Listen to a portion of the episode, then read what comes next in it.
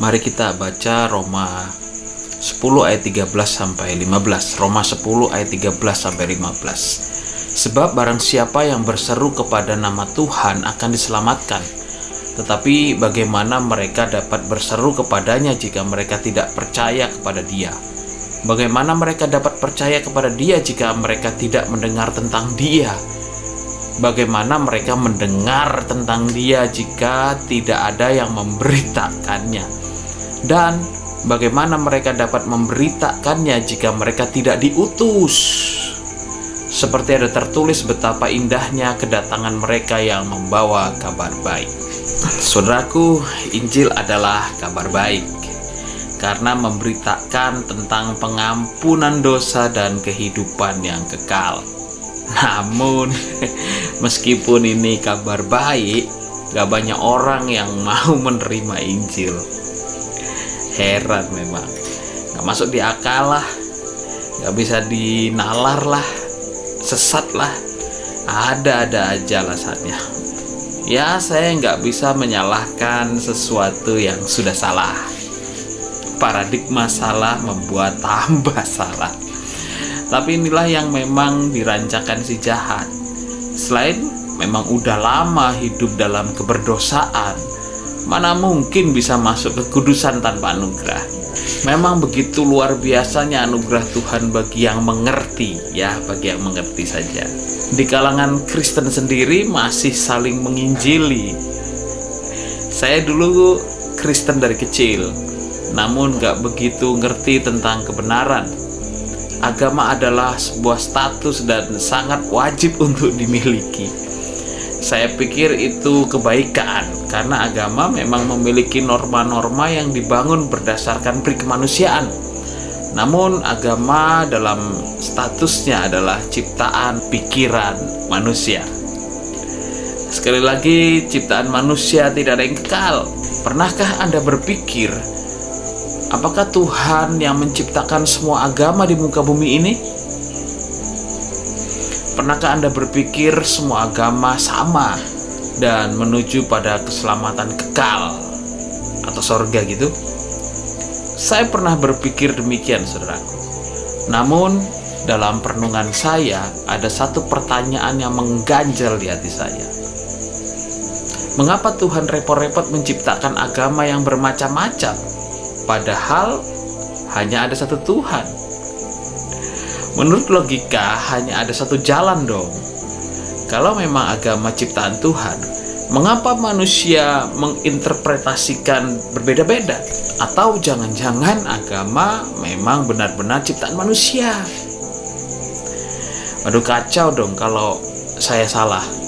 Sekarang salah, ujungnya besok salah juga ah itu pikiran saya dulu saudaraku mungkin anda tidak sejelimet saya namun jika anda mulai ragu dan bertanya-tanya seperti saya eh anda punya hak loh untuk bertanya karena itu hak asasi anda sebagai manusia dan kita sering merasa tabu jika kita mempertanyakan agama kita namun sebenarnya ini penting sekali karena menyangkut kebenaran dan keselamatan jiwa kita. Dan saya selalu bertanya dan mencari tahu terus. Saya nggak mau mati konyol, saudaraku, dalam kesalahpahaman saya dan ketidakmengertian saya. Apalagi kalau saya mengabaikan begitu. Dan banyak orang mengabaikan. Nggak urusan dia mau seperti apa. Nggak urusan ke depannya mau gimana. Nggak urusan agamanya bagaimana. Menurut saya itu kebodohan. Maklumlah saya sadar bahwa hidup itu cuma sekali dan sekali itu harus benar jangan sampai keliru. Tapi coba kita baca ayat ini. Yohanes 14 ayat 6 kata Yesus kepadanya akulah jalan dan kebenaran dan hidup. Tidak ada seorang pun yang datang kepada Bapa kalau tidak melalui aku. Jadi saudaraku menurut logika ada dua orang yang berani berkata demikian. Maafkan saya, yang pertama adalah orang gila yang percaya diri. ya, itu. Ya kan saudaraku? Atau yang kedua, beneran seperti yang ia katakan. Nah, masalahnya banyak dari kita bilang tipe orang yang pertama. Wah ini orang gila, terlalu percaya diri dia. Dan hanya tertawa, tambah nggak percaya. Nggak curiga sama sekali bahwa ada pilihan yang kedua. Bayangin saja, kalau kalau ternyata sebagai pemikiran manusia saja ya, saudaraku, dia jangan-jangan benar. Pernah nggak kepikiran seperti itu? Tahukah Anda kedatangan Yesus sudah dijanjikan dan dinubuatkan dari awal Adam jatuh dalam dosa. Dan ketika beliau sudah tiba, ternyata banyak orang nggak percaya.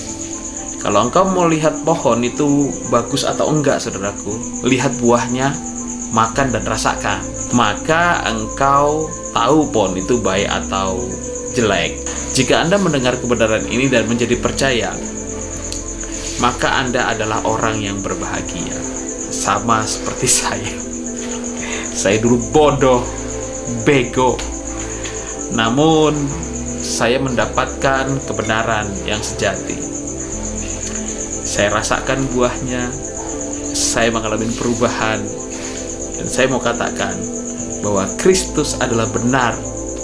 Dia adalah jalan, dia adalah kebenaran itu sendiri, dan beliau membawa kita kepada hidup. Saya mau tanya sama saudara, bagaimana cara supaya Anda dan saya bisa masuk surga? Tentu harus ada orang yang dari surga, yang ngerti jalan ke surga, yang jemput kita. Betul tidak? Dan hanya Yesus.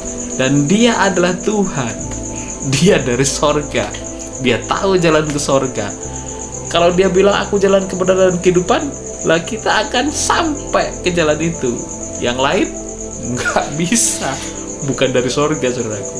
Ya, jika Anda mendengar kebenaran ini dan menjadi percaya, maka Anda adalah orang yang berbahagia. Selamat datang di dalam anugerah Tuhan.